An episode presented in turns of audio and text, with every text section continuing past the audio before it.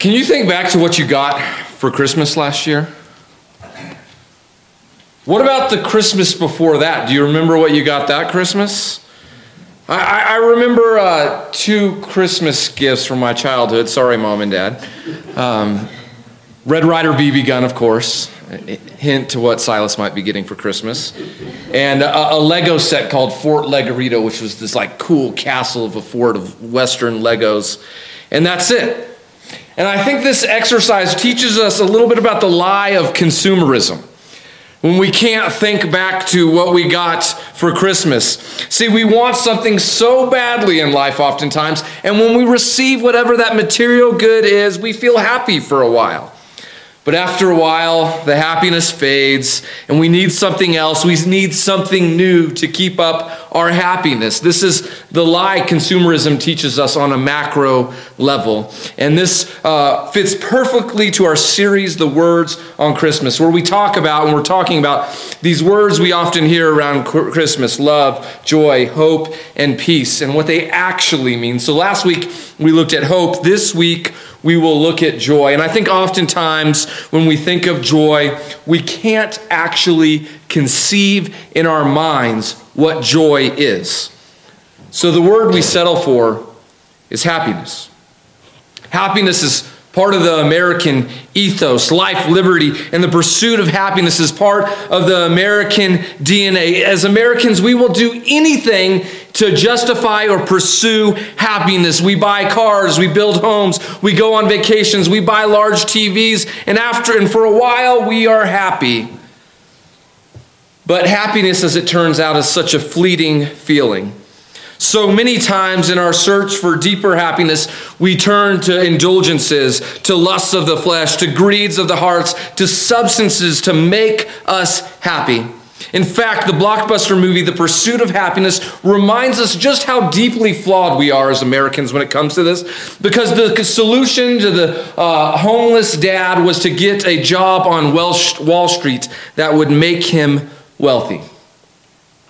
So let me just give you a few observations I have of what this pursuit of happiness looks like in our state and how we're doing with it.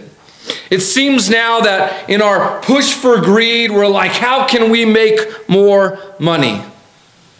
So, what do we do? We legalize more gambling. You can gamble now off your smartphones. You have more opportunities to gamble. Consider the lusts of the flesh. Pornography is more accessible than it has ever been. And now there's a politician in our state who is campaigning for the legalization of prostitution, saying sex work is real work. In Colorado, our goal is to legalize every substance. First, we started with marijuana, a depressant. Then we're like, how can we get alcohol more accessible? Well, we'll do deliveries. We'll put it in grocery stores. Then we're like, hey, let's get the mushrooms out there. We need some mushrooms. That'll really help us. And now, a youth group kid that Aubrey and I grew up with, who is now an attorney, is part of a group trying to legalize meth in our state. So, How's this all working for us? Not well, right? It is not going well for us. By every metric I can come across, all of them say we are more sad, lonely, depressed, isolated than at any other point in American history. We are struggling. We need to come to the conclusion as Americans that we have a happiness problem. But there is a solution. And you've come to the right place to find the solution this morning. So, will you go to me in prayer as we seek out the solution? God, we come before you, seeing our society's brokenness and the pursuit of happiness. And so we come to you because we need more. We are in search of something deeper, something more sustaining. So I pray that your Spirit will come and fill our hearts this Christmas with joy. That your joy would be the strength that sustains us, that fills our hearts, that carries us on in all seasons of life. So, to that end, pour through me the gift of preaching, that Christ may be formed in hearts. It's in your name that I pray. Amen. So, I need to take you back to year zero. What an amazing number. What an amazing year to be alive. And I don't think we can even imagine how difficult it was to live in year zero. The loss of freedom for the Israelites due to Jewish occupation or Roman occupation, all the taxation that they were facing as they're feeding the Roman Empire and fueling it, all the rituals and laws of Mosaic law that they were required to fulfill in order to be considered a good Jew. But on top of that, there was the bureaucracy of the Sadducees. That they had to do all these extra things on top of it in order to live their faith. And then there's also the Pharisees. The Pharisees who are saying this isn't enough. See, they're, they're, they're being tempted, the Jews, of assimilation into Roman culture. So the Pharisees are like, well, let's add more rules and more laws on top of it. And the lowest of all these people, the lowest of all these people were some shepherds with the night watch. Just out there for another night, working on the night shift, trying to make sure no one came and stole their sheep trying to make sure that no wild animals were going to get after them. And the question looms in year zero where is God? What is God going to do with all this brokenness, with all this hurt, with all this pain, with all this oppression? And piercing through the darkness of night came God's answer, and it sounded like this. But the angel said to them, do not be afraid. I bring you good news that will cause great joy for all people. Today in the town of David, a Savior has been born to you. He is the Messiah, this, the Lord. This will be a sign to you. You will find a baby wrapped in clothes and lying in a manger. The light in the darkness was shining so brightly that it was startling to these shepherds. But the angel told them, no, no, no. This is not a time to be afraid, but it's a time to find joy. But not just regular joy, great joy. And who's this joy for? This joy is for all people. The incarnation is joy that a new king is in town, that the world's wicked ways of doing things are numbered. Joy filled their hearts because this king wasn't born on a mansion on this hill. This king would be born in a feeding trough for livestock.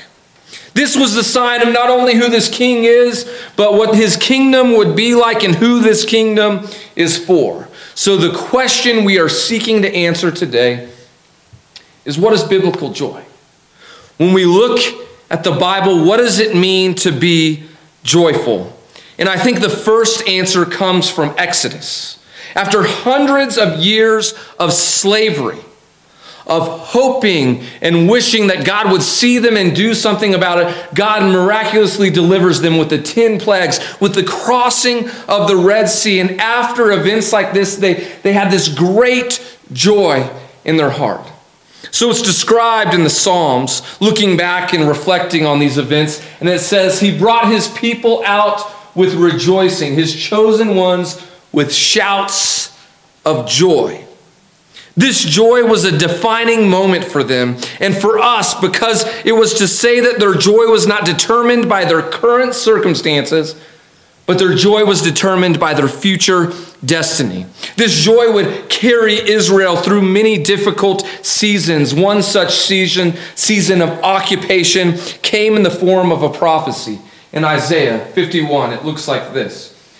The, those the Lord has rescued will return. They will enter Zion with singing. Everlasting joy will crown their heads. Gladness and joy will overtake them, and sorrow and sighing will flee away.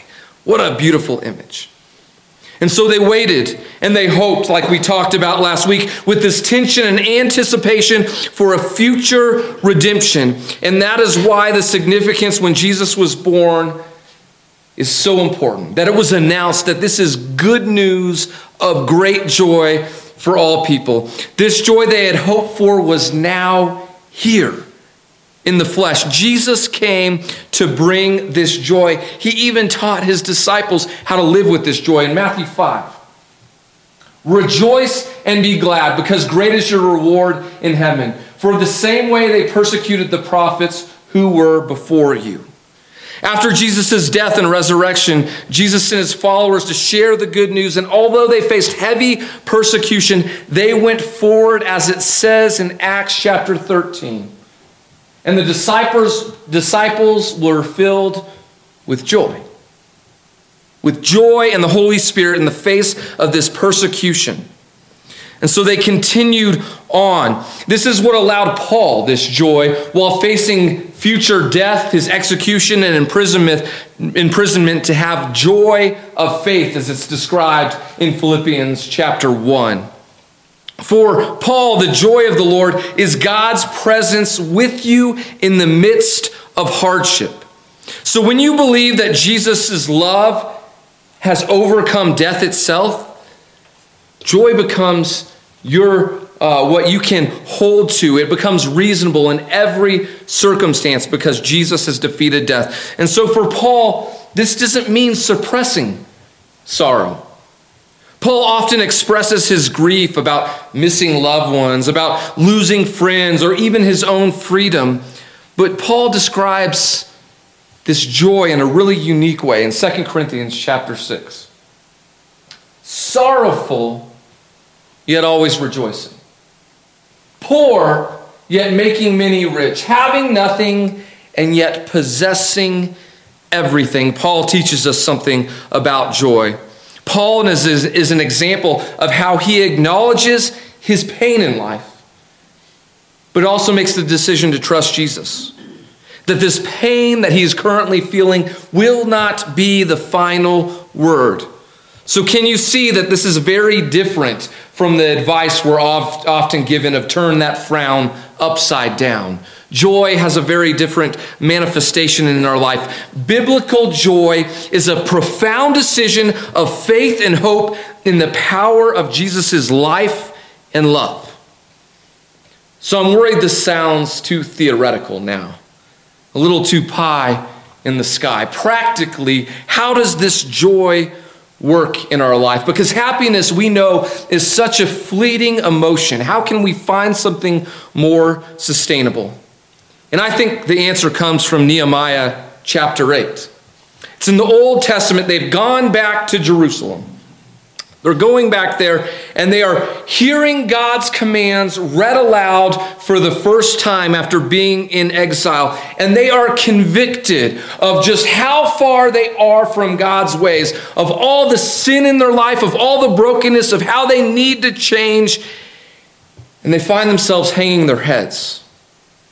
They're down and depressed on themselves, on where they're at in life, a feeling we can relate to all too often in our own lives.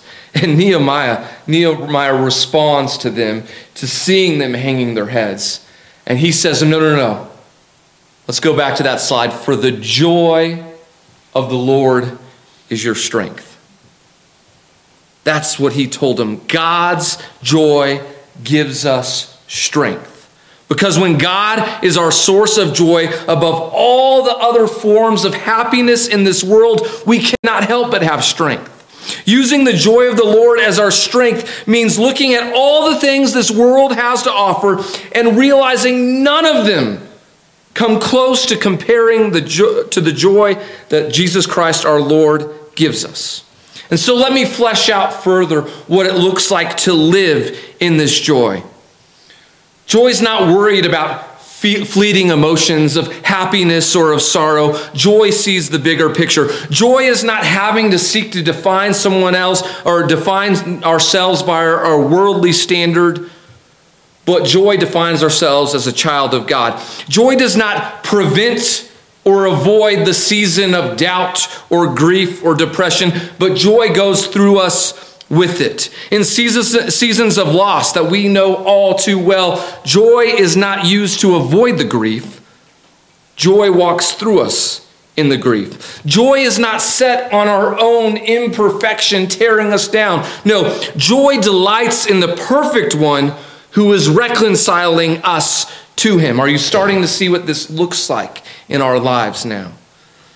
So, as Christians, as Christians, we are to be the most joyful people on the planet.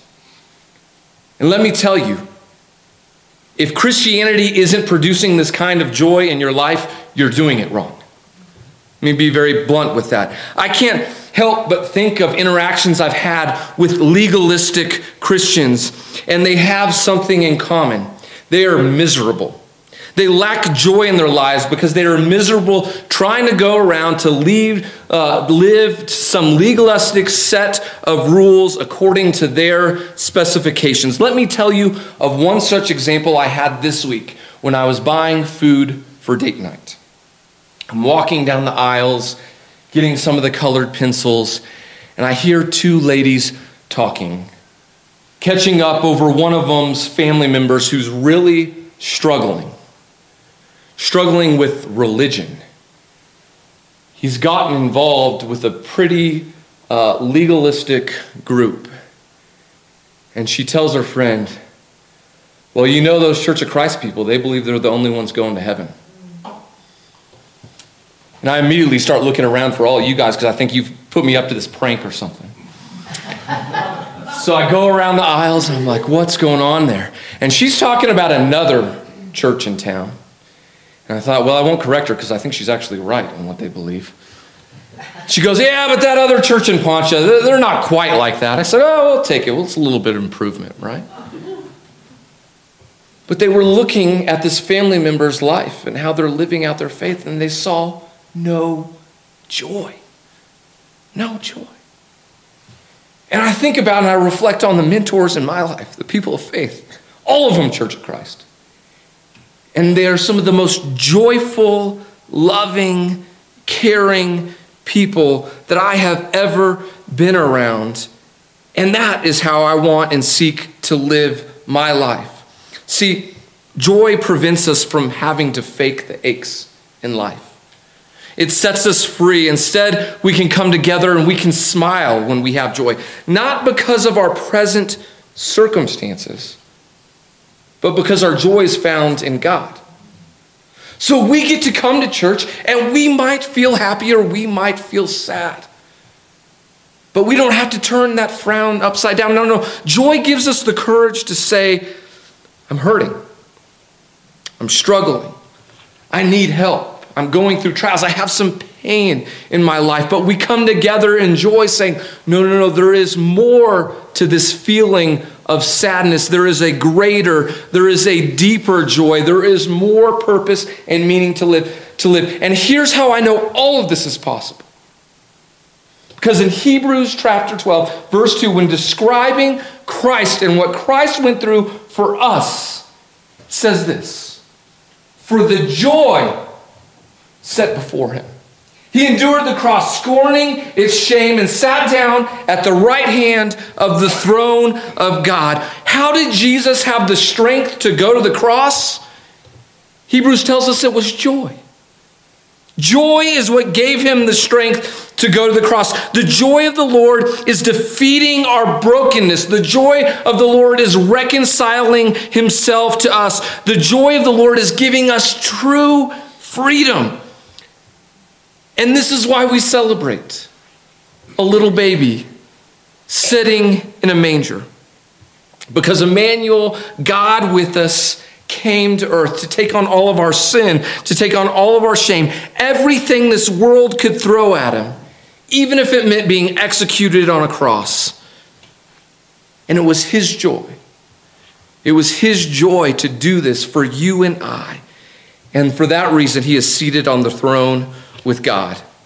So, if God's joy could do that, then how could this joy give us strength in our life? That's what I want to end on. As you open up your Christmas gifts this year, let me offer you a better gift.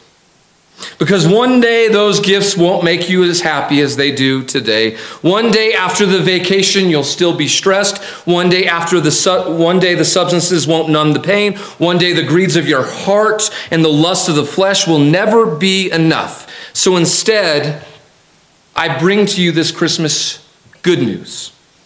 Good news that will swell up into your heart to make an amount to great joy the good news of a God who loved you enough to share himself with you.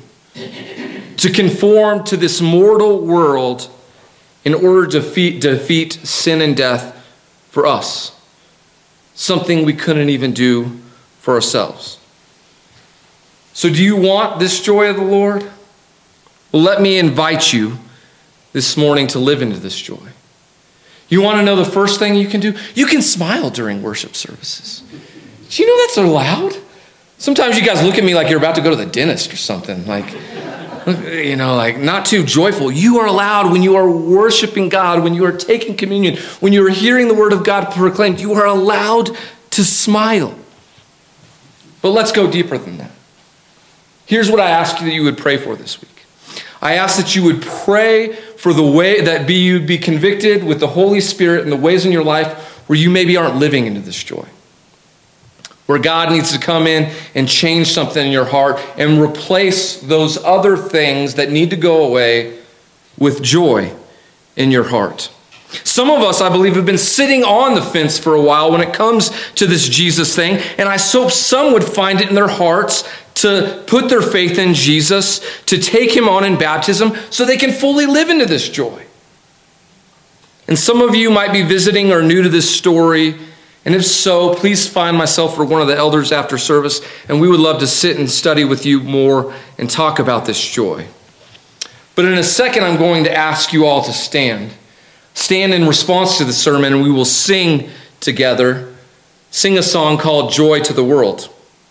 This song we are going to sing uh, was never intended actually to be a Christmas carol. The hymn writer Isaac Watts wrote it in 1719.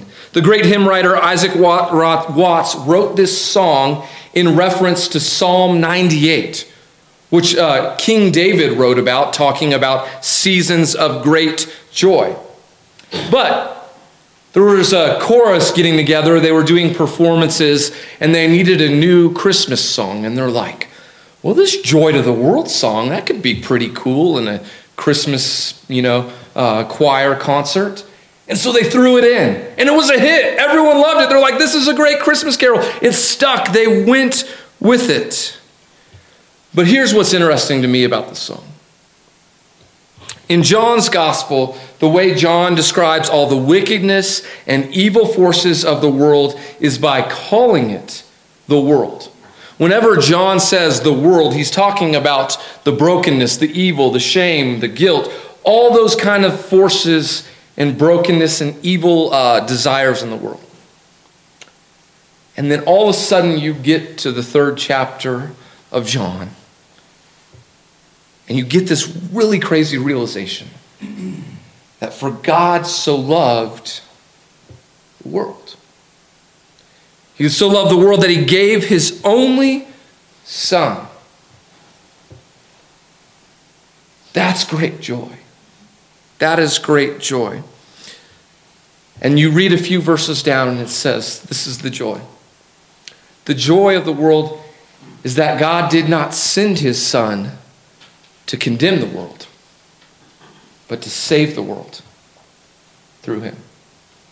That he could have condemned us all, that he could have wiped us out, he could have started over. But no, I'm going to save him. And that is the beauty of Christmas. That is what gives us great joy. And so, church, may we sing with great joy. May you leave here today with joy instead of happiness because God sent his only Son because he loves you. Will you stand with me as we sing Joy to the World?